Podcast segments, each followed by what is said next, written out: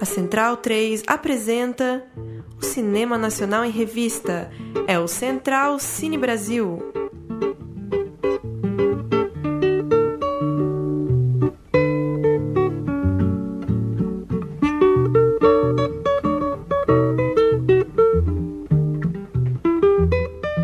Como vai, amigo da Rádio Central três? Esse é mais um Central Cine Brasil falando de cinema nacional na nossa Rádio Central três. Hoje falando de cinema nacional com um sotaque alemão. Vamos falar de Berlinale, do Festival de Berlim, dos filmes brasileiros envolvidos nesse festival. Eu sou Lucas Borges, Paulo Silva Júnior comigo. Dali Lucas, falar do Festival de Berlim que começou, né? Tá começando hoje, nessa quinta-feira, dia quinze de fevereiro. É, e claro, para quem está ouvindo no, nos dias seguintes, a essa altura filmes brasileiros já sendo exibidos lá na Alemanha, a gente vai é, falar bastante deles e ouvir alguns diretores que estão lá em Berlim para exibir seus filmes. Isso aí, conosco também para discutir um pouco sobre esses filmes, muitos filmes brasileiros nas sessões da Berlinale e para falar da história do que já rolou do cinema nacional nesse festival, Murilo Costa. Como vai, Murilo? Boa noite, Lucas. Boa noite, Paulo e nossos ouvintes. E você falou aí de sotaque alemão hoje, mas já tá perdendo um pouco esse sotaque, né? O Brasil tá com uma presença massiva sempre em Berlim, então a gente já tá colocando um pouquinho do nosso sotaque por lá também. São doze filmes, né? Mais a participação do Padilha, o diretor brasileiro. E eu separei aqui pra gente começar, Lucas, a gente lembrar as participações do Brasil no ano passado, né? A gente às vezes reclama tanto aqui que o circuito de festivais ele é um pouco restrito, né? Mas a gente tem uma safra de filmes brasileiros que, É, de certa forma, alguns deles tiveram boa repercussão aqui no Brasil. Vários deles a gente, inclusive, é, fez programas pro, né, aqui no Central Cine Brasil.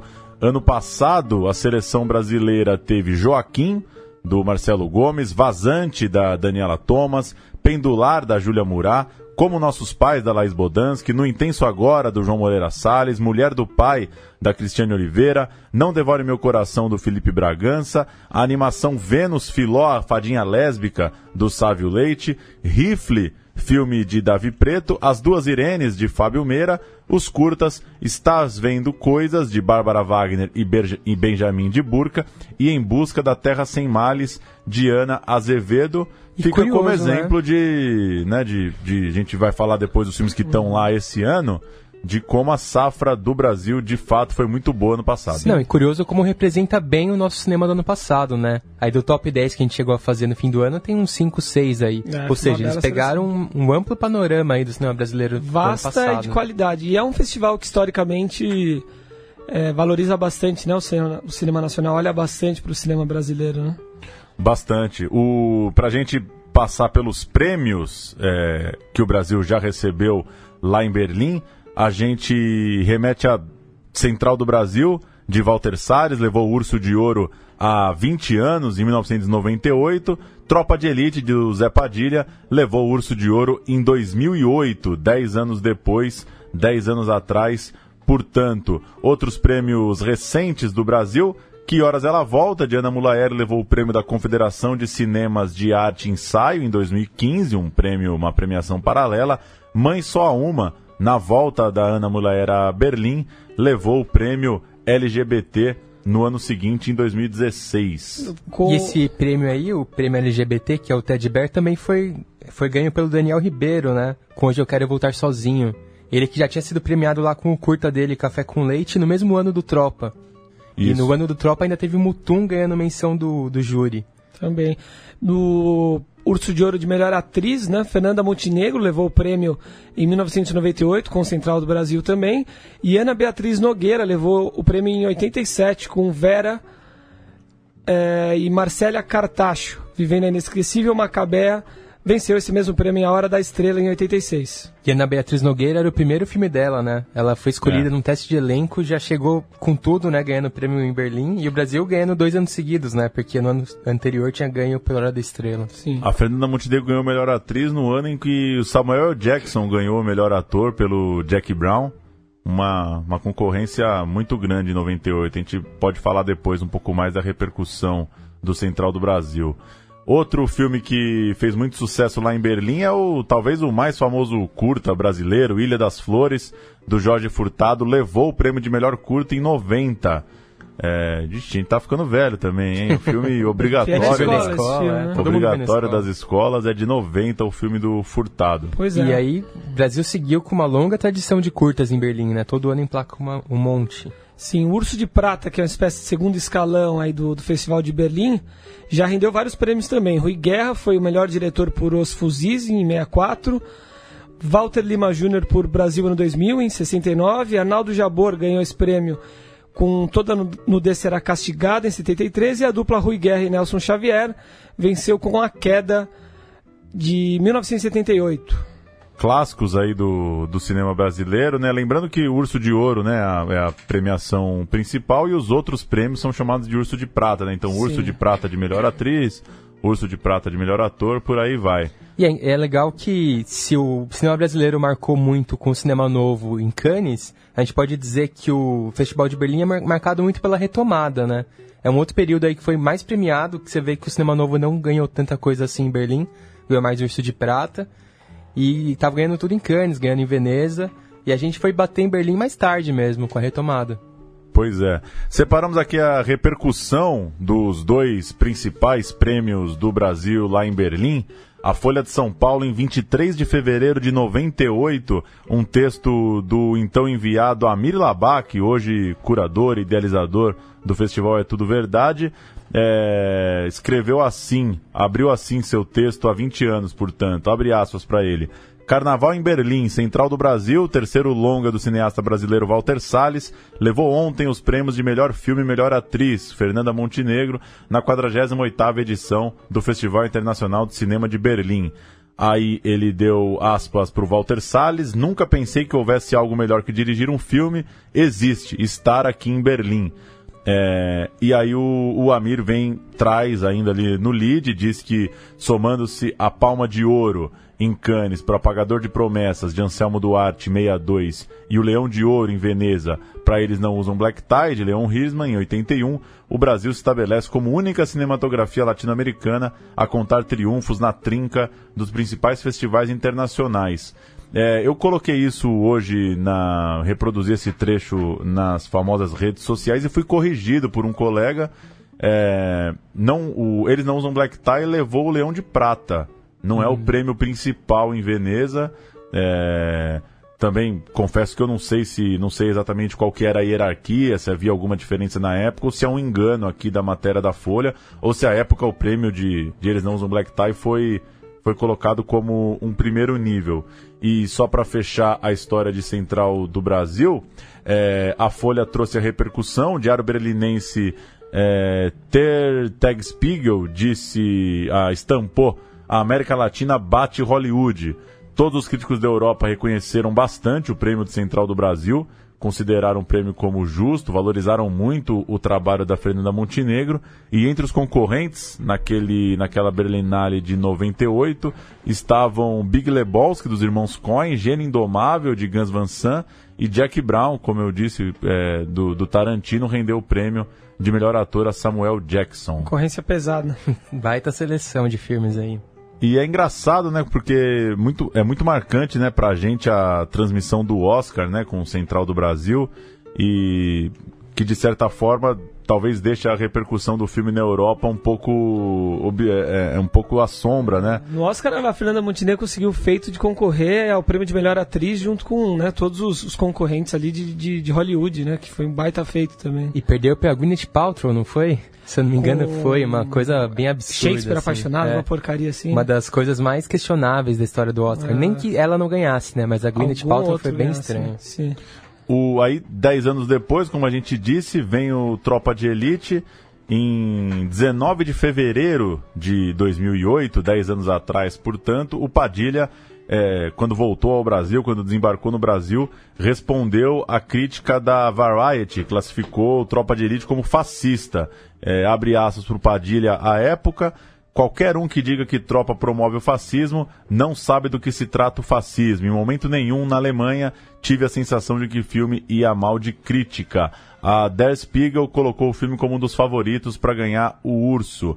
A, uma matéria da Folha de São Paulo lembra que um artigo no The Guardian chamado Fascismo no Cinema fez severas críticas ao filme e disse, inclusive, que os brasileiros tinham que ter vergonha do sucesso do longa. É, se tem uma resposta boa pra isso foi o filme ter ganho com o Costa Gravas como presidente do júri, né? É. Porque é um cara aí muito envolvido no cinema político, fez de até esquerda, filmes esquerda, tratando né? da a esquerda, e tratando até da ditadura no Chile, na Argentina. Então, se ele deu o prêmio do júri, é. embasa bastante o Padilha. Mas é impressionante né? como é controverso mesmo Tropa de Elite, né? A época uhum. mesmo dividiu, né? A época foi a uma polêmica enorme, né? É. E é o, é um filme que, de fato, além de ter feito sucesso no circuito internacional, foi um filme popular mesmo, né? Que atingiu é, que milhões de pessoas. Marcou com a história da pirataria, é, né? Tudo é. última cópiazinha. Uma bomba.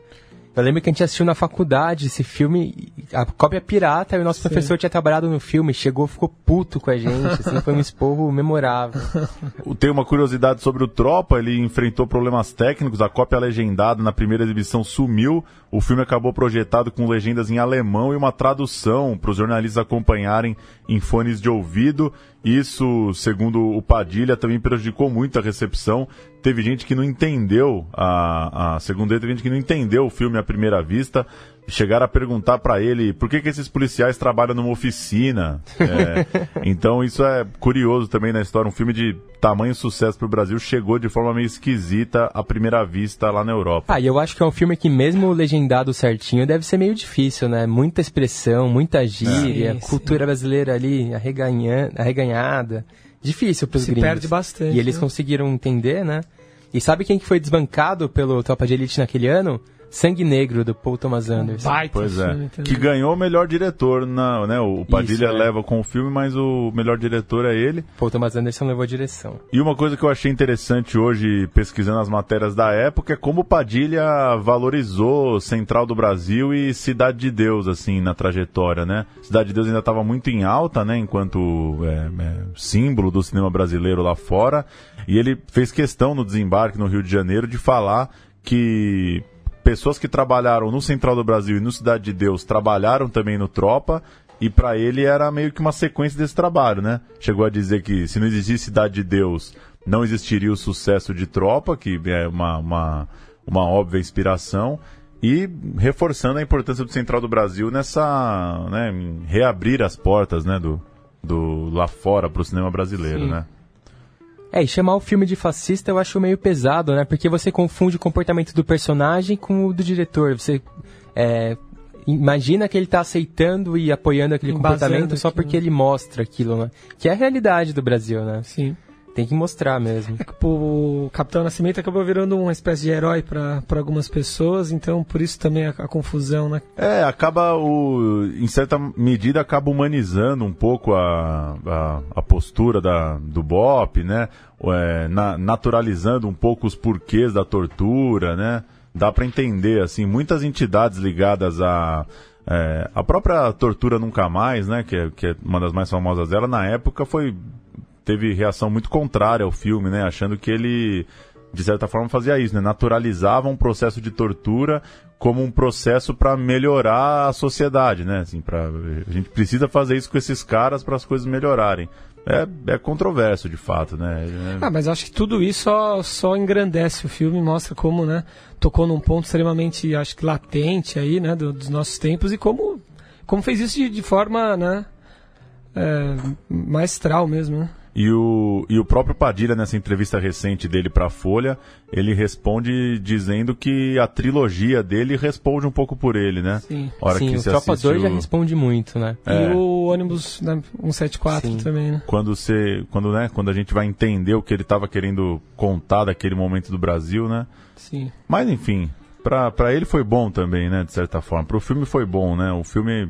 Acho que não é um tipo de filme para ser unanimidade, de fato. Ele mexe numa ferida meio difícil, Sim. né? E o Padilha volta, né, a, a Berlim nesse ano. A gente vai começar a falar agora dos filmes brasileiros que foram selecionados em dois mil e dezoito para a Berlinale. Antes de falar do, do novo filme do Padilha, a gente pode começar falando de Unicórnio, então, que é o, um dos longas brasileiros escolhidos para a seleção, o filme do Eduardo Nunes, que foi corroteirista diário do MUVI, dirigiu o Sudoeste, um filme bastante premiado lá fora, e é um filme que vai, entregar, vai integrar a Generation dois mil e dezoito. Eu, conversando com, com o Eduardo, eu citei em algum momento da conversa que a Generation é uma, uma mostra que premia filmes, que seleciona filmes voltados ao público jovem. Ele me corrigiu, achou que era isso também, mas na verdade são filmes que têm algum protagonista jovem, não necessariamente filmes voltados para o público jovem. De qualquer forma, é um filme adaptado da obra da Hilda Hilst, né? uma, uma escritora brasileira que está sendo descoberta cada vez mais, vai ser homenageada na Flip desse ano, né? O longa, o longa conta a história da Maria, interpretada pela Bárbara Luz, seria a personagem jovem do filme. Uma personagem que aguarda a mãe, a Patrícia Pilar, é, na volta para casa do seu pai. A chegada de outro homem vai abalar o delicado equilíbrio entre as duas personagens. O filme estreou no Festival do Rio, antes de ir para Berlim, e foi bastante elogiado pela fotografia, no caso. O... Eu gostei bastante do Sudoeste, não sei se vocês já assistiram. Sim. Sudoeste, o filme tem uma... Tem um clima, uma, uma, uma brisa bem boa, sim, né? Bastante poético, né? E é interessante o que você falou da, da Hilda Hilst, né? Porque, querendo ou não, uma a homenageada da Flip pode ajudar o filme a ter uma, uma certa repercussão, sim, né? O filme deve ser exibido na Flip antes de, de entrar em circuito, segundo e, o Eduardo. É, né? é, e colado com as, com, com as novas edições dos livros que a sim. festa literária acaba provocando. Acho que é um dos que eu fico mais curioso aí para assistir. E a favor aí do, do Eduardo, é, um dos, dos selecionados para o júri da Generation desse ano é o Felipe Bragança, diretor de Não Devore Meu Coração. Pois é, interessante. Vamos ouvir o papo, então? Vamos lá. Você conversou com o Eduardo há alguns dias, né? A essa altura ele já, já, já está em Berlim. em Berlim. Vamos ouvir, então, o papo com o diretor de Unicórnio. Bom, vamos conversar agora então com o Eduardo Nunes, o diretor de Unicórnio. Eduardo Nunes, que foi co-roteirista do Grande Área do MUVI, também dirigiu o premiado Sudoeste. E nesse ano, lá na Berlinale, do Festival de Berlim, vai estar com o Unicórnio na sessão Generation. Não é isso, Eduardo? Muito obrigado por nos atender. Isso. Ô, Lucas, boa tarde. Tudo bom? Tudo bom. É, a gente vai exibir um filme, o Unicórnio, nessa sessão, a Generation. É minha primeira vez no Festival de Berlim. Eu já estive em Berlim antes, mas não durante o festival. E tem uma grande expectativa, né? A gente sabe que é um dos grandes festivais da Europa e, e enfim, a gente fica sempre na, na expectativa do que vai acontecer lá, de como vai ser a recepção do público. E, bom, tomara que dê tudo certo. Generation, que é uma, uma sessão dedicada a títulos é, com temáticas jovens, né? É, na verdade, eu entendia dessa forma, até ser selecionado. O, o Generation é uma... Tem duas é, mostras dentro da Generation, né? Uma men menos de catorze e outra mais de catorze anos, ah, dentro da mesma mostra. E ela é direcionada, na verdade, a filmes com protagonista na cidade, né? Então você tem um protagonista dentro dessa faixa etária. Não quer dizer que o filme seja necessariamente para essa faixa etária, né? Então, é, a maioria das vezes são filmes que interessam, claro, a jovens, mas também são filmes com jovens, mas que interessam o público adulto também, enfim, uhum. acho que como é o caso do, do Unicórnio. Mas a plateia, é, a maioria é formada por jovens. Sim. E no caso do seu filme, a protagonista jovem seria a Bárbara Luz, que faz a Maria, que é a filha da, da personagem da Patrícia Pilar, não é isso? Isso, a personagem da Patrícia é a mãe dela, da, da, da Maria. É, o filme praticamente só tem quatro atores, né? É a Patrícia fazendo a mãe, a Bárbara fazendo a Maria, que é a única personagem que tem nome, o Zé Carlos é o pai, Zé Carlos Machado, e o Lee Taylor é o homem que cria as cabras. Uhum. São os quatro personagens. O interessante da Bárbara é que ela é filha de... É o primeiro trabalho dela no cinema, né? Ela nunca tinha feito nada em cinema, teatro. E ela é filha de atores, né? Ela é filha da Inês Peixoto e do Eduardo Moreira, que são do grupo Galpão, assim, são grandes atores de teatro, já fizeram cinema também. Então a Bárbara, ela conviveu com, com a questão do, do atuar a vida inteira, mas é a primeira vez que ela tá, tá atuando. Bacana. Conta mais um pouquinho pra gente sobre, sobre o enredo, sobre a história de Unicórnio, Eduardo, por favor. Então, o Unicórnio ele é adaptado de dois contos da Hilda Hilst. Sempre gostei muito da Hilda e, e sonhava em adaptar ela, mas é uma literatura bem difícil, né? Não sei se você conhece, as pessoas, a maioria é, tem pouco acesso aos livros e tal. É uma literatura que é muito pautada pela poesia, né? A escrita da Hilda, mesmo na, na ficção, ela é uma escrita poética. Então é muito difícil de traduzir isso em imagens, porque elas não são necessariamente ações, né? A maioria das vezes são pensamentos, são, são fluxos de ideias, enfim. E eu encontrei dois contos, um chamou O Unicórnio, que é a primeira ficção dela, e outro Matamoros, que são contos de livros separados, inclusive, né? Não tem nenhuma ligação. E eu consegui juntar esses dois contos, criando essa linguagem paralela da, de dois ambientes diferentes, que intercala esses dois contos. Então, o filme praticamente é a menina conversando com o pai num ambiente branco, assim, que, que aos poucos você vai percebendo que é um, um, um hospital, provavelmente um hospital psiquiátrico, e ela conta para o pai uma história. E a história que ela conta para o pai é dessa mesma menina, morando numa casa nas montanhas, com a mãe, esperando a volta desse pai, que nunca volta. E nisso surge um homem que cria cabras e bagunça a vida das duas, né? Então, é um filme que trata muito da questão da relação da menina com o pai, dela com, com a mãe, a descoberta do amor, a descoberta do sexo, a relação com a natureza, enfim, entendimento de Deus nisso tudo.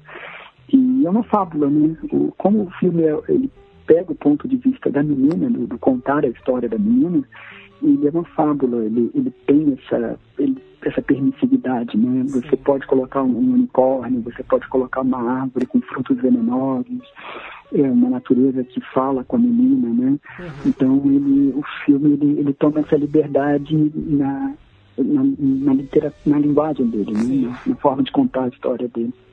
A Hilda, a Hilda Hilst, que é uma escritora paulista, né, que viveu acho, praticamente toda a vida no interior, né, numa fazenda onde ela produzia ali toda, né, toda a obra dela. E não me lembro de nenhum outro filme adaptado da obra da, da Hilda. Não sei se você que pesquisou, se você conhece, se você encontrou algum, Eduardo. Uhum. Não, existe agora, até onde eu conheço, tinha um curta-metragem, uh, que era adaptado do Caderno Rosa de Orlando. E existe uma, um documentário que também está ficando pronto agora, que, se eu não me engano, o nome é Hilda Hilst Pede Contato, alguma coisa assim. Uhum. Tinha um documentário feito lá na Cara do Sol, onde a Hilda passou em Campinas, né? Onde a Hilda passou quase toda a vida dela. E ela é uma escritora incrível, assim. Esse ano, agora em dois mil e dezoito, ela vai ser a grande homenageada da Flip, em julho. Então, eu acho que, que vão finalmente assim, fazer jus a, a toda a obra dela, assim, porque, apesar de ser muito é, reconhecida por muitos e, e a qualidade da literatura dela, para mim, acho que, que no Brasil rivaliza só com a Clarice Lispector, sabe? Acho que as duas são as duas grandes escritoras brasileiras, na minha opinião, claro. É, mas ela está muito, o reconhecimento dela ainda está muito, a leitura, né, que se faz da obra, sim, dela está muito aquém da, da Clarice, por exemplo, né? Sim, sim. Mas eu acho que isso aos poucos vai sendo consertado, sabe? Acho que essa homenagem da Flip ajuda, eu acho que esses filmes baseados na obra da Hilda ajuda também, né? Acho que as pessoas vão se interessar mais em ler a Hilda, e é uma literatura linda, assim, é incrível, assim, assim. Vai para um outro mundo. Com certeza. Você falou sobre a poesia, uhum, de Unicórnio. O último filme que você dirigiu sozinho, que é o Sudoeste de dois mil e onze, uhum, é um filme extremamente poético também, com, com uma grande, uhum, diferença em relação ao Unicórnio, me parece, que o, você apostou numa fotografia em preto e branco do Sudoeste, e a fotografia, uhum, de Unicórnio parece que é de cores, né, bastante vibrantes, né, cores bem fortes. Uhum. É. Você puder fazer um paralelo, uhum, entre esses dois filmes para a gente? Claro, claro, Lucas. É, na verdade, eu trabalho com a mesma equipe praticamente a vida inteira, né? Eu formei na U F, aqui em Niterói, é, e a equipe que, que estudou comigo cinema é a equipe que eu trabalho até hoje, assim. A minha sorte é que são grandes profissionais, sabe? Eu podia, podia ser medíocre e eu trabalharia com eles da mesma forma, né? Porque são as pessoas que eu conheci, são as pessoas que eu trabalhei, aprendi a fazer cinema junto comigo. Então, o Mauro Pinheiro, acho que hoje é um dos grandes fotógrafos brasileiros, sabe? Fez o cinema Espirino do Urubu, Vinha de Passe, tá, tá fazendo muitas coisas para T V agora também. E a gente é muito amigo, há quase trinta anos, sabe? O Flávio Zeta, que é montador também, dessa mesma turma que formou junto. É, então, o Mauro e eu e o Mauro, a gente conversou muito sobre a fotografia do Sudoeste e a proposta do preto e branco, não só do preto e branco, mas do formato da tela, né, que é muito, é um scope, mais scope ainda, né, que é uma proporção de um para três vírgula sessenta e seis. Ele tentava dar essa estranheza no visual do filme, porque a personagem, ela vivia toda a sua vida um único dia, né? Então, a, a ideia é que tudo que a gente mostrasse, por exemplo, uma flor numa árvore, por mais banal que fosse a imagem, ela tivesse carregada de uma certa estranheza. Então, a, a proposta do preto e branco e, e dessa tela, ela dava à imagem uma outra leitura, apesar do conteúdo aparentemente banal, né? E o preto e branco é interessante porque ninguém percebe o preto e branco como um, a ideia da realidade, né? A gente entende a realidade como alguma coisa colorida. Então, o preto e branco, ele dá sempre essa ideia de uma história sendo contada, né? Alguma coisa que é, antes de tudo, uma narrativa, né? E acho que o preto e branco, ele traz isso. E do Unicórnio, no primeiro momento, a gente pensou em fazer uma janela mais tradicional, mas a tentação de fazê-lo em três vírgula sessenta e seis, que essa janela que a gente fez no Sudoeste, ela surgiu o tempo todo. E aí a gente foi descobrindo alguns paralelos em relação a, ao Sudoeste, e a gente entendeu que, que era interessante um filme dialogar com o outro, né? Então, quando a gente está fazendo filme juntos, eu, a equipe, de alguma forma, um filme é um desdobramento do outro, né? Então, a gente uhum. entendeu que essa janela, ela podia dialogar com o filme anterior.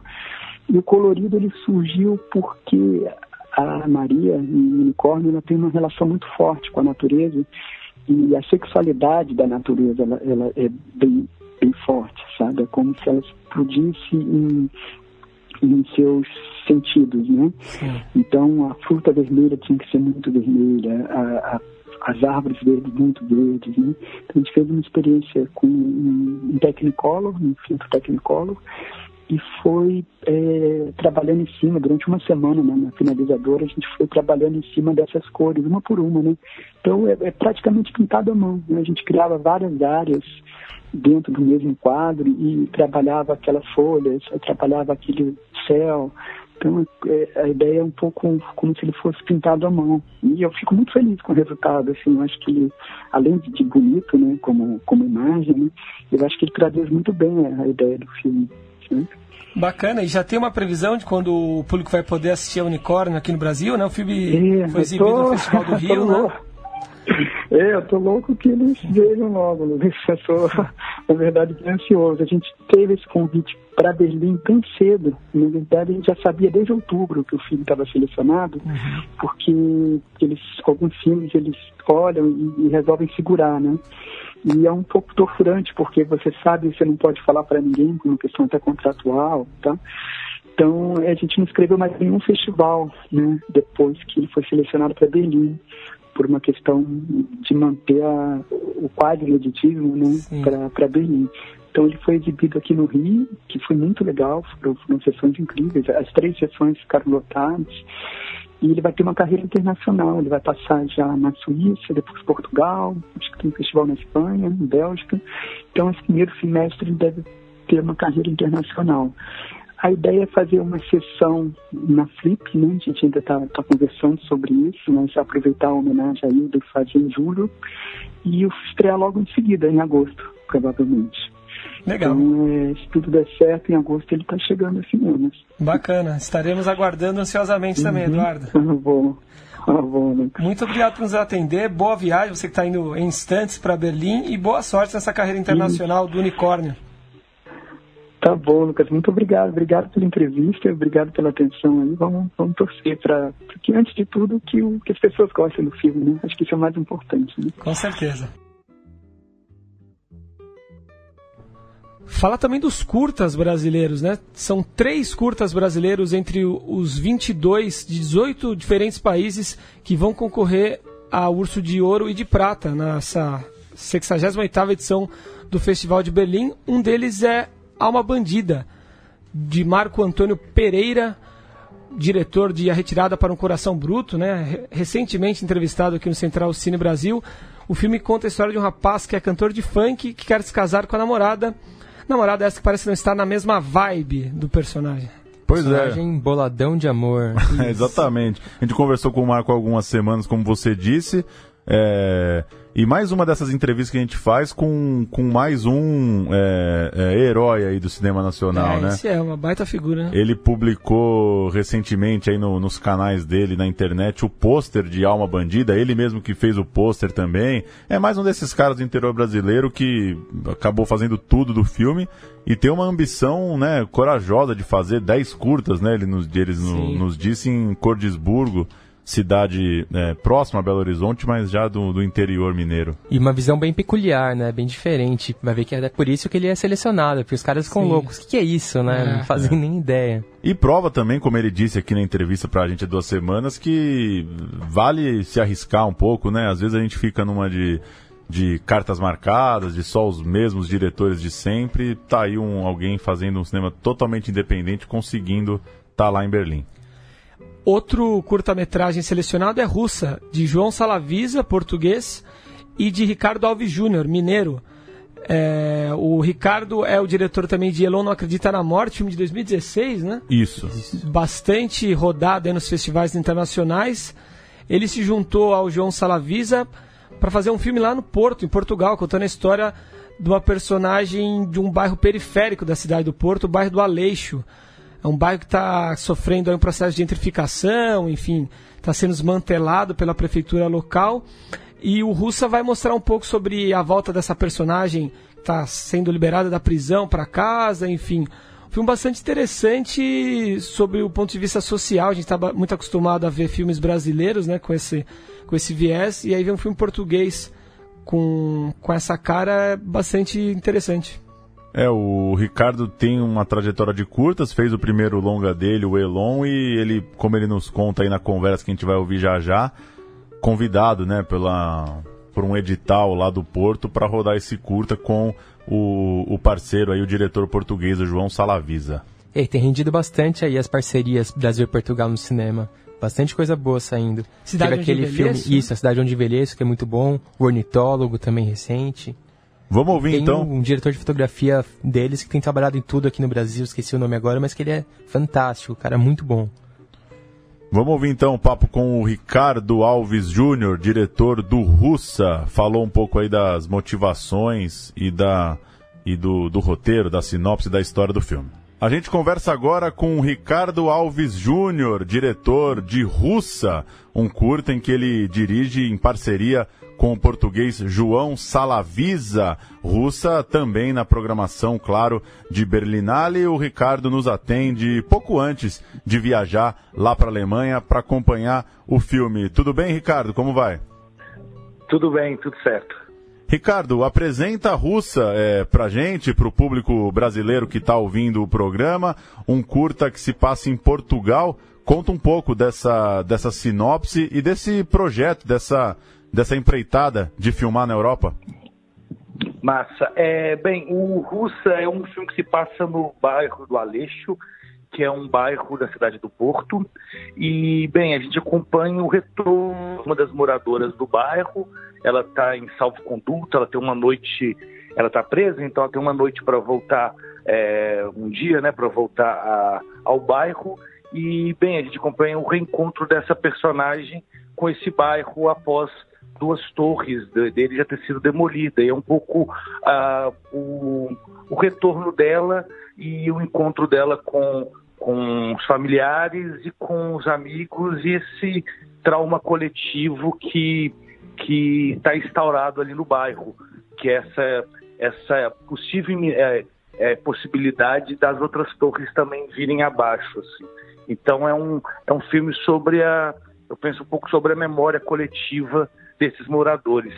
É, o Russa foi realizado, como você disse, em parceria com o, o João Salavisa, e é um filme que a gente foi convidado, na verdade, para um projeto que chama Cultura e Expansão, que é da, da Secretaria de Cultura do Porto, no qual a gente ficou três meses lá para para buscar um espaço, eu, na verdade, para fazer um filme em algum bairro da periferia do Porto, sabe? E durante três meses fizemos uma pesquisa até realmente encontrar o os moradores e o bairro do Aleixo, que é, um, que é realmente um filme construído em diálogo com, com os moradores desse bairro.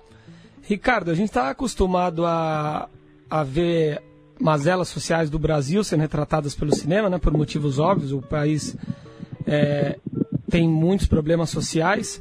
Agora, como foi ter, ter contato com, com a população de baixa renda de um país como Portugal? Enfim, que particularidades você encontrou ali dentre, dentre essas pessoas que vivem no, no bairro bastante pobre do Porto? O que você viu de comum com as dificuldades que nós temos aqui no Brasil? Olha, o filme, na verdade, acho que ele é um, uma possibilidade da voz daqueles moradores, né? Mais do que da voz, é, de alguma maneira, construiu um discurso ao lado deles. O filme ser uma possibilidade de visibilidade daquele discurso, sabe? O que me, nos provocou muito fazer esse filme é deixar com que aqueles moradores é, colocassem a, as suas pautas de discussão ali dentro do filme, nessa pequena ficção, assim. É... Não sei se pensaria em uma relação muito é, das dificuldades daqui ou de lá, sabe? Assim, acho que especificamente daquele bairro é uma, é uma luta pela resistência de poder morar naquele lugar, de ter aquele espaço que foi um espaço onde as pessoas vivem há anos com seus é, parentes e amigos, e aquilo está em possibilidade de vias de extinção, sabe?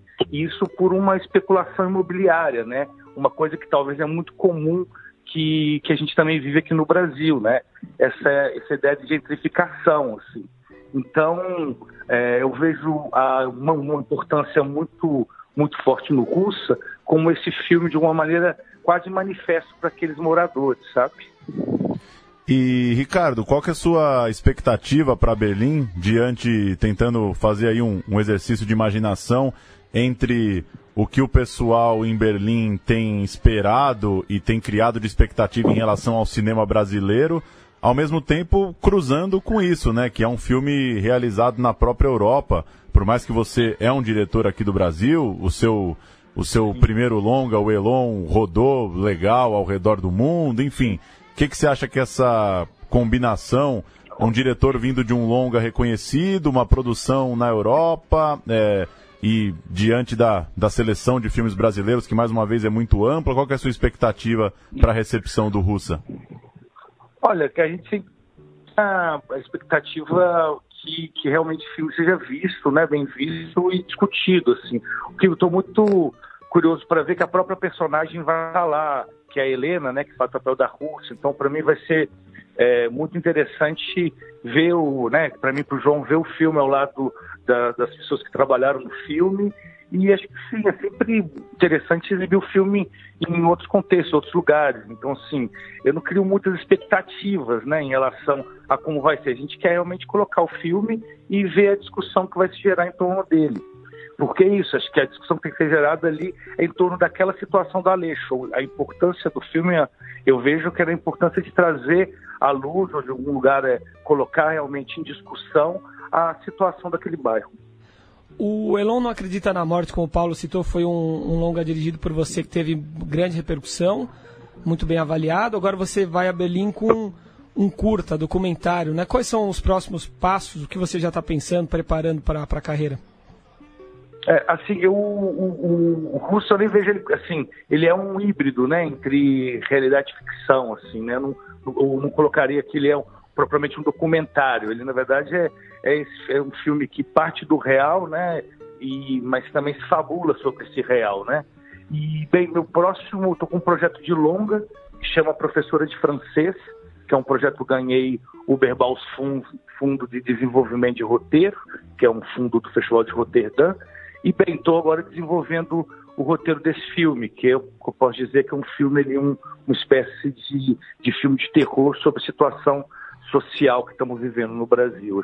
É um certo autoritarismo religioso que a gente está vivendo no Brasil hoje. Sim. Legal. É, só repassando a, a sua filmografia, Material Bruto, Convite para Jantar com o Camarada Stalin, Permanências e Tremor, todos esses curtas. Confere? Exatamente. Legal. E aí, Elon Não Acredita na Morte, filme bastante recente, fresquinho ainda, lançado em dois mil e dezesseis, é. Exatamente, é, é. que rodou no Indy Lisboa, em Portugal, é, na Argentina, é, no México, Roterdã, Roterdã, é, Roterdã rodou Roterdã, bastante. Na Holanda, foi para a China, no em Festival de Macau. Ele teve uma carreira interessante nos festivais internacionais. Foi lançado ano passado pela Vitrine. E quem quiser ainda assistir o filme, ele está no NetNow. Então é possível assisti-lo facilmente. E no iTunes também, né? No iTunes também, exatamente, é. Maravilha, valeu. Conversamos aí então com o Ricardo, oh, valeu, diretor do Russa, mais um filme é, fresquinho aí, embarcando, ou para quem está ouvindo já é, alguns dias depois, a essa altura sendo exibido em Berlim. Valeu, Ricardo, um abraço e boa valeu, jornada lá na Europa. Valeu, obrigado, um abraço, um abraço para todos. Valeu, um abraço, Ricardo. Falou. Vamos falar de um longa agora, O Processo, da Maria Augusta Ramos, uma coprodução, é, um dos cinco filmes brasileiros selecionados para a mostra Panorama, a segunda mais importante do Festival de Berlim. O Processo é um documentário que acompanha a crise política que afeta o Brasil desde dois mil e treze. A diretora, a Maria Augusta Ramos, passou meses lá em Brasília, no Planalto, no Congresso, captando imagens das votações, das discussões, tudo que cercou o processo de impeachment da presidenta Dilma Rousseff. É, sem fazer nenhum tipo de abordagem direta, né, sem entrevista, sem intervenção no, no que estava acontecendo, a Maria Augusta Ramos captou quatrocentas e cinquenta horas de material. É, enfim, um grande relato, um grande tratado aí sobre o processo do impeachment. Um dos tantos filmes, né, com, com essa temática que... Já que vieram, vão, que vão vir ainda. Que vão vir, como a gente falou na semana passada com os colegas aqui do Escolas em Luta. Algum comentário a respeito, Murilo? É, parece... Eu não assisti o filme, né, mas parece que é um exemplar de cinema direto aí, brasileiro, né, bem interessante. Eu gosto desse tipo de filme. Sim. Você fica só observando ali a mosquinha na parede, como eles dizem, sim, e tudo se desenvolvendo, né. E curioso para ver como que o pessoal na Alemanha vai reagir, né, para uma, pra uma coisa que a... em tese, assim, uma, uma comunidade artística internacional, em tese, sairia em defesa da presidenta Dilma, né? Não é, é internacionalmente, num ambiente como um festival de cinema, ninguém, né, o, o grosso ali do público não apoiaria o que aconteceu no Brasil, né? É, a tendência é que fiquem, fiquem do lado do, pois é, da Dilma, né? E aí curioso para ver como que conseguem captar essa, essa realidade, né? É, enfim... Interessante também que a primeira exibição do filme vai ser lá, né? Pra, pra sair um pouco do nosso mundinho aqui também, né? Da, da, da zona sul do Rio e da zona oeste de São Paulo, do centro de São Paulo, pra entender como é que eles vão sacar lá. Outro filme que está selecionado na Panorama, que tem uma temática muito interessante, é A Bicha Travesti, de Cláudia Priscila e Kiko Goifman. É... A sinopse do filme é a seguinte: o corpo político da cantora transexual negra Linda Quebrada é a força motriz desse documentário. O filme captura em sua esfera pública e privada, ambas marcadas não só por sua presença de palco inusitada, mas também por sua incessante luta pela desconstrução de estereótipos de gênero, classe e raça.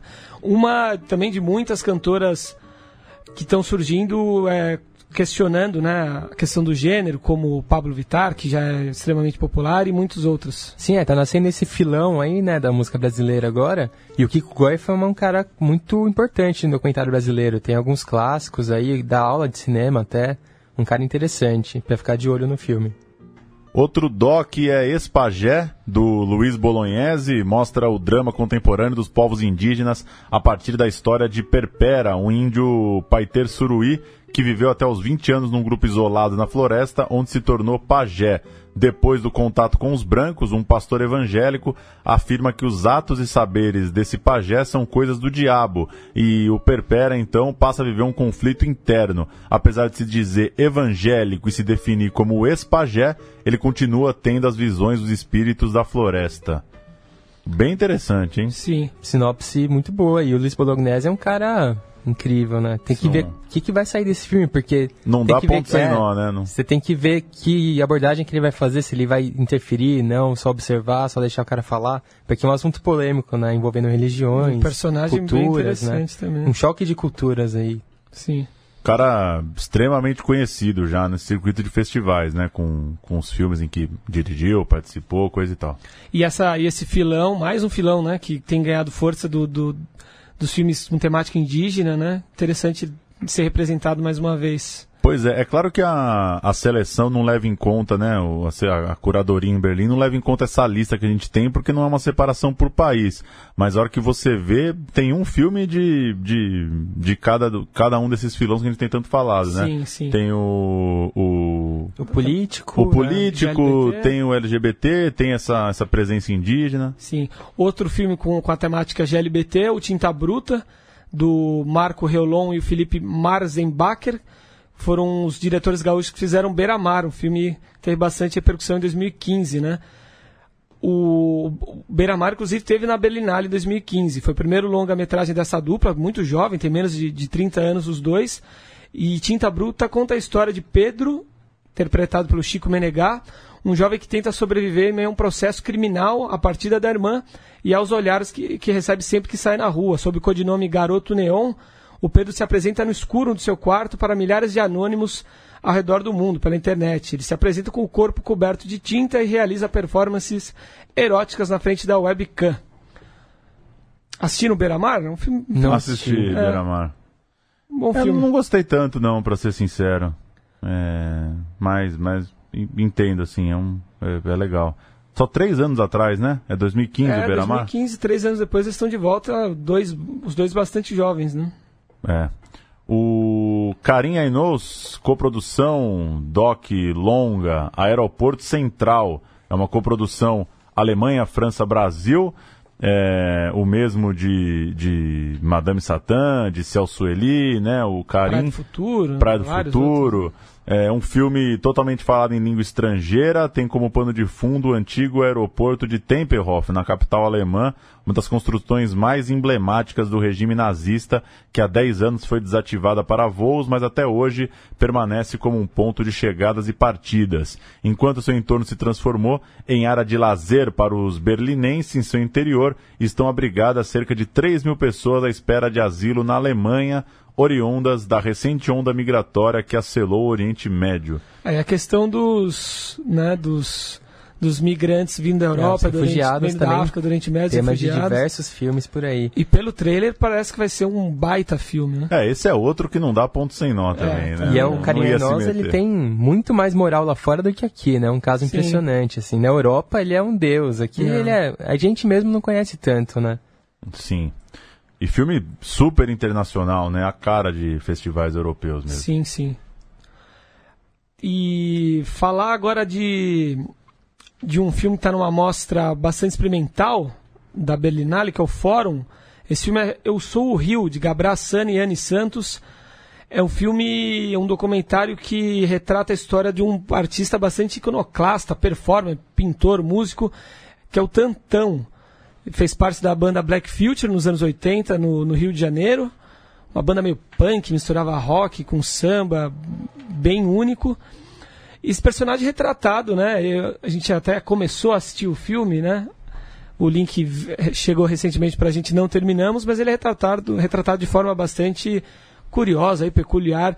Esse personagem da subcultura carioca foge completamente aí dos clichês do, da praia, do carnaval, do hedonismo do Rio de Janeiro.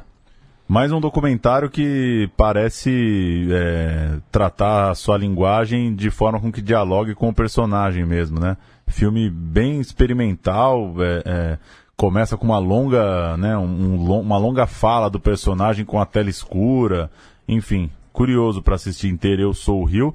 E legal ver que tem um filme é, brasileiríssimo e ao mesmo tempo uma baita de uma brisa, né? Não, não, a gente não tá só também é, é, tratando de temas sérios, não, não que o tema seja menor, né? Mas não está só tratando de política ou de questões de, de, de gênero ou de minorias, enfim. Um filme, né, que... um documentário com uma pegada de arte bem pesada, assim. É, e partindo de um tema que é normalmente alvo dos documentários mais banais, né? Que são os ícones da música. Pegar uma, um famoso e retratar e conversa com todo mundo que conviveu hum. na, na época e pronto. É, pra fazer um comparativo, é um Loki elevado à décima potência. Na esse, loucura. Dez vezes mais loucura esse personagem. Que beleza. E antes da gente ouvir a última entrevista, né? Dessa série, tem três filmes mais ou menos brasileiros, né? Que fazem parte da, da seleção... Festival de Berlim. Um deles é uma coprodução é, sul-americana, Las Herederas, é o único filme com envolvimento brasileiro que vai concorrer ao Urso de Ouro, né? Filme do diretor paraguaio Marcelo Martinez, coproduzido é, por Uruguai e Brasil. Mais é... um, né? Vários que a gente passou aqui é. durante dois mil e dezessete, filmes de fronteira, né? Sim. O filme está sendo bastante elogiado. Participação brasileira na, na busca pelo Urso de Ouro. Sim. E aí tem La Cama também, da diretora argentina Mônica Lairana, uma coprodução Brasil, Alemanha, Argentina e Holanda, vai estar na Mostra Fórum. E o terceiro desse que você citou, o filme do Zé Padilha, né? Sete Dias em Entebbe. Se fala em Entebbe? Acho que é Entebbe, acho. Entebbe? É. Sete Dias em Entebbe. É... Não é considerado filme brasileiro, é o Zé Padilha numa, numa produção é, anglo-americana. Mas, enfim, a gente falou tanto dele aqui por causa do Tropa, é mais, mais um cara aí do Brasil que chega com a moral elevada lá em Berlim. É, o Padilha é quase um exilado, né? Não sei se volta é, pro Brasil. Já renegou tá, o Brasil, tá né? Tá em outra já. Não, não, não querendo falar de forma negativa, é, mas... Não, não, nem tendo nesse mérito, e, né? Mas acho que ele já partiu para outra. Sim. Deu uma desencanada. E o último filme, que é a nossa última conversa com diretores do programa de hoje, Terremoto Santo, da dupla Bárbara Wagner e Benjamin de Burca. É, citamos no começo, eles estavam lá ano passado também... É, a dupla estabeleceu uma parceria com uma gravadora de música gospel na cidade de Palmares, em Pernambuco, para tratar dos aspectos sociais e estéticos da prática pentecostal. Eles registram ali as, as performances, os cultos evangélicos, as cantorias, nessa região da Zona da Mata, lá em Pernambuco, uma região muito marcada pela história da cana-de-açúcar e habitada por jovens que buscam, que acabou, né, que, que pelos cantos de louvor acabam é, se tornando profissionais, acabam também buscando isso como forma de um trabalho. É, vai dar para conferir na, na conversa com ela, mas um filme bem curioso, né? Ela vai por essa ideia da, da performance musical, mas é, com todo esse pano de fundo da religião, né? Que é sempre um assunto muito, muito controverso, muito polêmico, né? Da, na, na, o registro da fé individual de uma pessoa, né? Mas enfim, acho que, que vale a experiência. Estou curioso para saber também o que que O que os jornalistas cobrindo lá a Berlinale vão achar. É o terceiro curta brasileiro aí, né, que, que vai estar tá concorrendo em Berlim, junto com Alma Bandida e Russa. E eu acho que você, você conversou com ela, né, sobre isso na entrevista. A Folha de São Paulo, inclusive, uma crítica, falou em ridicularização, né, é, da algo... religião, enfim. Porque em algum momento, na, em exibições, acho que no próprio Nordeste, não, não me lembro agora se no Janela de Recife ou se no Festival de Salvador, as pessoas gargalhavam, né, durante os, durante os cantos evangélicos. E aí, enfim, a, a diretora, a Bárbara, tem a explicação dela para isso, mas é, é, é muito curioso, né, é um filme, em, em tese é um musical... Mas é um musical com toda essa carga da fé e do... E afinal de contas, do, né, da onde vem isso, né? Da, do porquê essas pessoas estão lá tão dedicadas e, e com performances tão ricas a partir da, de músicas de religião. É, e o público de festival de cinema aí é um público meio cético normalmente, né? Então é complicado, você mostra uma coisa sabendo que pode ser ridicularizada, pode dar uma confusão aí, né? Um zumbido. Pois é, mas aí... Às é... vezes você não quis ridicularizar, mas o pessoal que está assistindo entende isso, é complicado. É, eu Tem vou, que assistir eu... mesmo para ver. Eu vou até antecipar o que ela falou, a gente vai soltar agora aí para fechar o programa, mas de certa forma, é, enquanto realizador, não dá para você ter controle do que vão achar também. Sim, claro. E tem uma outra coisa muito interessante que é...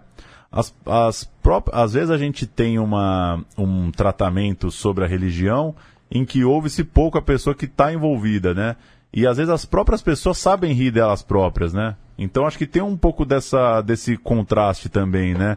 A, acho que os próprios evangélicos nos cultos, eles podem estar tá rindo deles mesmos ali. Então, às vezes, fica um pouco... É, fica uma, uma via de mão única, né? A gente achar também que... que... não se deveria rir de alguma coisa, né? Mas, enfim, é interessante porque o filme vai para os dois lados. Vai passar em uhum. festival, só que essas pessoas vão assistir também, né? Sim, o documentário sempre tem essa questão, né? Do olhar para o outro. O olhar de fora para dentro, né? Você tem que sei lá, é muito complexo isso. Sim. É, e aí vai, vai remeter àquela ideia de, no fim das contas, tá fazendo pra quê o filme, né? É, eu acho que ela não, ela não... Se você tá fazendo o filme só pro festival de cinema, aí poderia entrar nisso, né? Você tá querendo simplesmente trazer pra um lugar estético uma questão que é muito séria. Mas, no fim das contas, quando o filme vai ser visto por todo mundo... É, enfim, cada um que, que tire suas conclusões. É isso, então, senhores? É isso aí. Valeu. Vamos ouvir a entrevista? Vamos fechar com a entrevista. O papo com a Bárbara Wagner, diretora, junto com o Benjamin de Burca, do curta Terremoto Santo. Ah, e aproveitando o tema aí evangélico, temos no, o filme do Edir Macedo em cartaz, né? Já está em cartaz. Já está em cartaz, vocês Contudo, podem conferir aí. Veremos em breve. Valeu, e... até semana que Valeu, vem. Valeu, vai até dia vinte e cinco de fevereiro, né? Então, semana que vem a gente ainda vai falar sobre as, as notícias, a repercussão de Berlim e no outro programa os, os resultados, os vencedores. Até. Valeu. Valeu. A gente vai tratar agora de Terremoto Santo, curta que também será exibido lá no Festival de Berlim. Tem sessões entre os dias dezessete e vinte e dois agora de fevereiro. E a gente está na linha com a diretora Bárbara Wagner, dirige o filme ao lado de Benjamin de Burca. É, Bárbara, valeu por atender aqui o Central Cine Brasil. Queria que você começasse apresentando o Terremoto Santo é, e diante das definições que eu pude já ler na internet entre é, ficção, documentário, essa mistura, essa abordagem, até muita gente definindo o filme como musical. Como que você define teu filme e apresenta o projeto para o ouvinte que ainda não conhece? Oi, Paulo. Primeiro eu queria agradecer pelo interesse. É, eu estou falando em nome de toda a equipe. O Benjamin de Burca também é, cumprimenta todo mundo que está escutando. É, o Terremoto Santo é o, é o quarto filme da nossa parceria. Nós fazemos filmes sobre cenas musicais, na verdade fenômenos da indústria musical que a gente encontra aqui no Nordeste do Brasil, especificamente a região de, de Pernambuco, que é onde a gente está é, situado, onde se situa a nossa prática em audiovisual. E ele é, na verdade, o quarto de uma série de pesquisas em torno de, do espetáculo, que é, que é consequente de, uma, de um desenvolvimento da, da cultura popular nas, nas mídias, nas redes sociais. Então a gente vê, por exemplo, a música gospel da mesma forma que a gente viu em outros trabalhos. O frevo contemporâneo, a música brega, que é, na verdade, alvo também de uma indústria de videoclipes na, na cidade do Recife. Então, a música gospel, sobretudo a que está sendo é, produzida na zona da Mata Sul, é o assunto de Terremoto Santo, que está indo para Berlim agora para a premiere internacional. Eu posso explicar um pouco mais, se você... Pode ser, pode ser, fica à vontade. Você trouxe essa temática gospel, o filme é, é, registra apresentações de cantores evangélicos, é, enfim, entre situações de cultos mesmo e algumas outras situações. Conta um pouco como foi essa abordagem. Então, pra ser, quando a gente fala de música gospel, a gente na verdade está falando de um espectro muito amplo, né, de uma produção musical. Os, os protagonistas do Terremoto Santo, eles são... jovens cantores da, da Assembleia de Deus, que está localizada, sobretudo, em cidades da zona da Mata Sul, que é uma zona canavieira do, do, do estado de Pernambuco. Então, nos engenhos é, em que a gente conheceu esses jovens cantores, é, normalmente existem pequenas Assembleias de Deus que se, é, que se apresentam como centros de, de produção artística, eu posso dizer, tanto no sentido do canto quanto do teatro. E o que eu achei super interessante é que esses jovens, na verdade, estão buscando no, no, no, no canto da música gospel uma forma de trabalho. Então, a gente, na verdade, tem uma perspectiva que é muito da indústria da, da música gospel. É óbvio que nesse, nesse tipo de abordagem, sobretudo quando a gente desenvolve roteiros junto com os personagens que performam a si mesmos no filme, a gente leva em conta toda uma, toda uma forma de, de, de estar presente na performance. Então, esses são fiéis da igreja. E no louvor, eles, na verdade, põem ali toda uma fé, né, religiosa, que para nós é, é entendida também como uma, uma fé, na verdade, no sentido do fazer crer. Tudo que a gente precisa fazer crer, na verdade, quando a gente performa diante de uma câmera. Então, o filme, ele levanta várias questões, não só sobre religião, que é um debate extremamente importante no, no Brasil de agora, né, quando a gente vê um crescimento da bancada evangélica, uma espécie de é, enrijecimento mesmo moral da opinião pública. Então, tem todo uma, uma, um discurso muito conservador que, que, que traz, na verdade, como frente a igreja evangélica como um todo, mas a gente quer trazer essa questão de como é que se apresenta essa nova geração no sentido da, da juventude e da música gospel. É preciso se aproximar, entender o, o, o que está acontecendo. Eu acho que é uma classe também social, né, que está ali, tá ali é, retratada, que sofre muito preconceito, e a gente, na verdade, quer tocar nesses assuntos, quer trazer à tona a discussão. É, eu concordo com você, de fato é uma, uma classe que sofre muito preconceito e que acaba, às vezes, é, carregando esse fardo do uso político, né, da, da bancada evangélica, como você citou, que são representantes de uma série de pensamentos muito conservadores na, é, na tomada de decisão política hoje no país. Agora, é... o que, que você pensa em relação ao público do seu filme? Porque a gente está falando é, de um cinema contemporâneo, de festivais, de outros trabalhos seus ligados a, a registros musicais ou outros, outros registros artísticos. Enfim, não é, é, não é exatamente o público... É, você não está visando, obviamente, o público é, da música gospel, necessariamente, dos evangélicos ou de outra igreja não. que seja.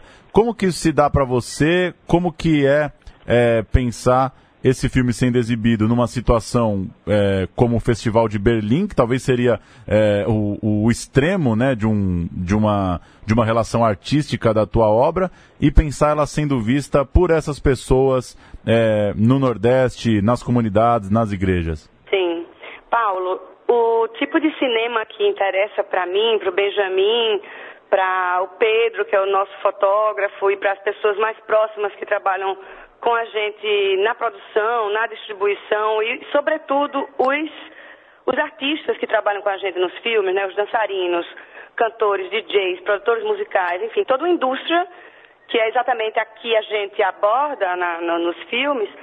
A gente, na verdade, quer que os filmes, os, os resultados, né, do nosso processo de pesquisa e, e produção audiovisual, que eles sejam um veículo de, de discussão e pensamento. Então, é óbvio que existem limites aí. Um, uma parte do filme é, é completamente compreendida de, dentro do circuito, especificamente sobre o terremoto, né, da, da, da Igreja Evangélica. Então, é um filme que a gente mostrou para as pessoas que fizeram o filme com a gente, e que são todos, a maioria são cantores de uma gravadora gospel é, chamada Matassu, que foi nossa colaboradora no projeto. Mas a gente tem muito cuidado, porque o filme não é propaganda, né? Ele não é uma celebração da música gospel, tampouco da religião evangélica. Ele é, é no limite, um trabalho de parceria em que a gente quer trazer, na verdade, limites estéticos, né, e éticos também nossos, quanto deles, para a gente desenvolver, enfim, um, uma percepção dos elementos que, que, que formam essa estética. É... Isso não quer dizer que a gente não goste que o filme tenha esse outro circuito, é óbvio que sim. Mas ele é um filme que é para ser visto por mais gente é, no Brasil, tanto do circuito do cinema, quanto do circuito das artes visuais. Então, eu e o Benjamin, a gente tem trabalhado é, nesse limite entre as artes visuais e o cinema. É, a gente gostaria muito que o trabalho pudesse ter uma circulação online, então quando ele termina de circular os festivais, a gente tem vontade de que ele seja acessível também, na T V, enfim, quanto mais gente, melhor. A gente tenta fazer o trabalho ter é, camadas suficientes, né? Se ele, se ele puder ser generoso o suficiente para poder atingir o maior número de pessoas, melhor. Então, nesse sentido, Berlim, para nós, é uma, é uma consequência de um trabalho é, duro e, e extremamente cuidadoso e rigoroso que a gente tem feito nos últimos anos. É a segunda vez que a gente participa do festival. Ano passado, a gente mostrou O Está Dizendo Coisas, que é um filme sobre a música brega do Recife. E é uma situação parecida, né? O, o, o público de Berlim pôde ver, ano passado, as diferenças entre o brega funk e o brega romântico, que são especificidades mesmo da produção musical popular, contemporânea do Recife.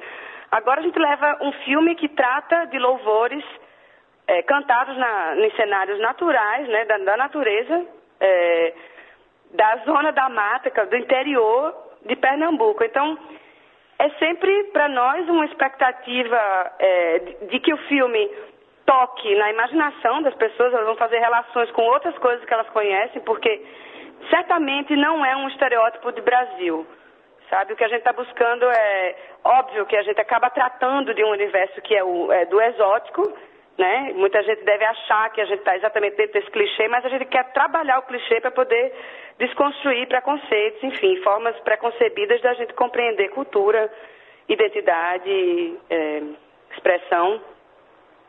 Sim. E uma última pergunta em relação à a, a, a escolha do tema. A, a própria crítica da Folha de São Paulo é, fala disso, de algo entre o respeito e o deboche, e é normal quando a gente acompanha é, performances ou, ou apresentações religiosas, é, isso às vezes ser acompanhado de um certo deboche. As pessoas que não estão naquele ambiente tendem a, a não respeitar, de certa forma, a ter preconceito, como a gente já falou naquela outra questão. É, qual que é, qual que é o cuidado que você acha que o fato do tema ser religião você precisa e precisou ter enquanto realizadora, é, no sentido de, de não colocar essas pessoas numa situação que ridicularize ou que vire um deboche ou que vire mero objeto uhum. estético daquilo que é, que é muito importante para eles. Ao mesmo tempo, é, tem isso que você falou, que enfim, você retratou A, a música, o, o, o brega, o frevo, e você está retratando aquilo enquanto é, performance artística. De certa maneira, você também está elevando a, a, a música gospel, que muitas vezes é discriminada, a um outro patamar. Enfim, o que, que o fato de mexer com religião, uma coisa tão sensível e que gera, gera tanto preconceito e gera tantos, né, tantas reflexões rasas sobre o que as pessoas estão envolvidas com aquela fé, com aquele lugar. O que, que isso te, te ensinou e te, e te provocou na hora de realizar o filme? Olha, Paulo, eu poderia até te dizer que eu não fiz tanta... De, em termos de metodologia, eu e Benjamin, enquanto as pessoas da nossa equipe que, que participaram, né, das filmagens em outros trabalhos, que participaram nesse também... Eu acredito que a gente teve o mesmo tipo de postura. Aí eu te explico melhor. Assim, desde o meu trabalho fotográfico de quinze anos atrás, que eu trato de é, analisar, né, visualmente os elementos presentes em manifestações populares.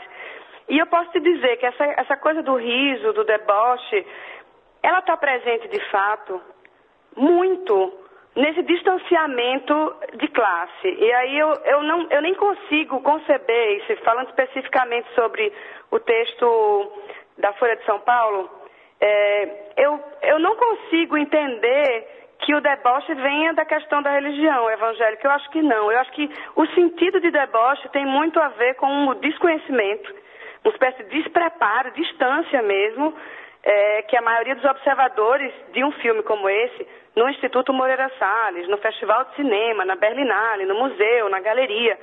Então, qual, qual é a, o contato real que essas pessoas têm com, com, com fiéis crentes da religião evangélica? Eu acho que é o mesmo tipo de contato que elas têm com o dançarino do frevo, o dançarino do maracatu, o sambista, o pagodeiro, o funkeiro, entende? Então, nesse sentido, eu acho que o humor, que é uma ferramenta, eu acho, muito bem-vinda nos nossos trabalhos, e a gente faz isso porque o humor, ele está presente, de fato, na, na, no léxico dos personagens, entendeu? Não é que a gente faz uma coisa assim engraçada se a pessoa que está sendo retratada, ela mesma já não trata daquilo com humor. Então, o, eu, eu acho que o preconceito, né, as distâncias de classe, a questão de gosto, se as pessoas têm medo, se se emocionam, se acham bonito ou feio, são questões de classe. E eu acho que a gente teve o mesmo cuidado com, com essas pessoas evangélicas, que a gente, o mesmo cuidado que a gente teve nos filmes anteriores. Eu acho que existe sim um respeito muito grande ao outro, independente do, da forma é, cultural, artística que ela apresenta. O nosso interesse é de pesquisa, de análise, e o nosso empenho como artistas é o de juntar forças para poder o filme sair como obra coletiva, né, o melhor possível. Então, quando a gente faz a câmera tremer no terremoto, quando a gente produz uma túnica para o personagem que canta a música sobre a túnica. Enfim, tudo isso é, a gente não medir esforços para poder o trabalho ser o melhor possível. E é claro que o sentido de graça, de humor, que a gente compartilha com essas pessoas, está é, no filme. Não, a gente não gosta de, de fazer trabalhos é, sisudos e sérios, porque a gente acha isso sim conservador. Sabe? O povo não é sério nesse sentido, entendeu? As pessoas sim têm humor e conseguem com muita sabedoria rir de si mesmos. Eu acho que é essa, esse tipo de riso que a gente busca, entende? Não da distância do deboche, aquele que na verdade é, só ratifica, né, uma, uma distância e o privilégio. A gente quer com os nossos filmes, na verdade, estreitar essas relações. O filme, ele seduz esteticamente com a, com a coisa pop, ele é colorido, ele, ele é flash, ele tem música, ele tem ritmo, para poder as pessoas entrarem nele. Quando elas, elas entram, a gente está mostrando o máximo que a gente, né, dentro das nossas capacidades, a gente está mostrando as coisas como elas acontecem. Maravilha! Falamos de Terremoto Santo, com Bárbara Wagner, diretora do curta Ao Lado do Benjamin de Burca. O curta é, passa, chega agora no, no Festival de Berlim, que começa nessa semana. Exibições de dezessete a vinte e dois de fevereiro lá na Alemanha. Uma das tantas produções brasileiras que a gente está tratando aqui no Central Cine Brasil. Bárbara, valeu pelo papo, é, agradeço sua atenção. Boa jornada em, em Berlim e Obrigada, confesso Paulo. Estar curioso para saber o que, que o pessoal de lá, como que vai ser a recepção e a repercussão do filme na Alemanha. Nós também, a gente volta a falar com vocês assim que a gente souber. Maravilha, obrigado. Até logo, obrigada.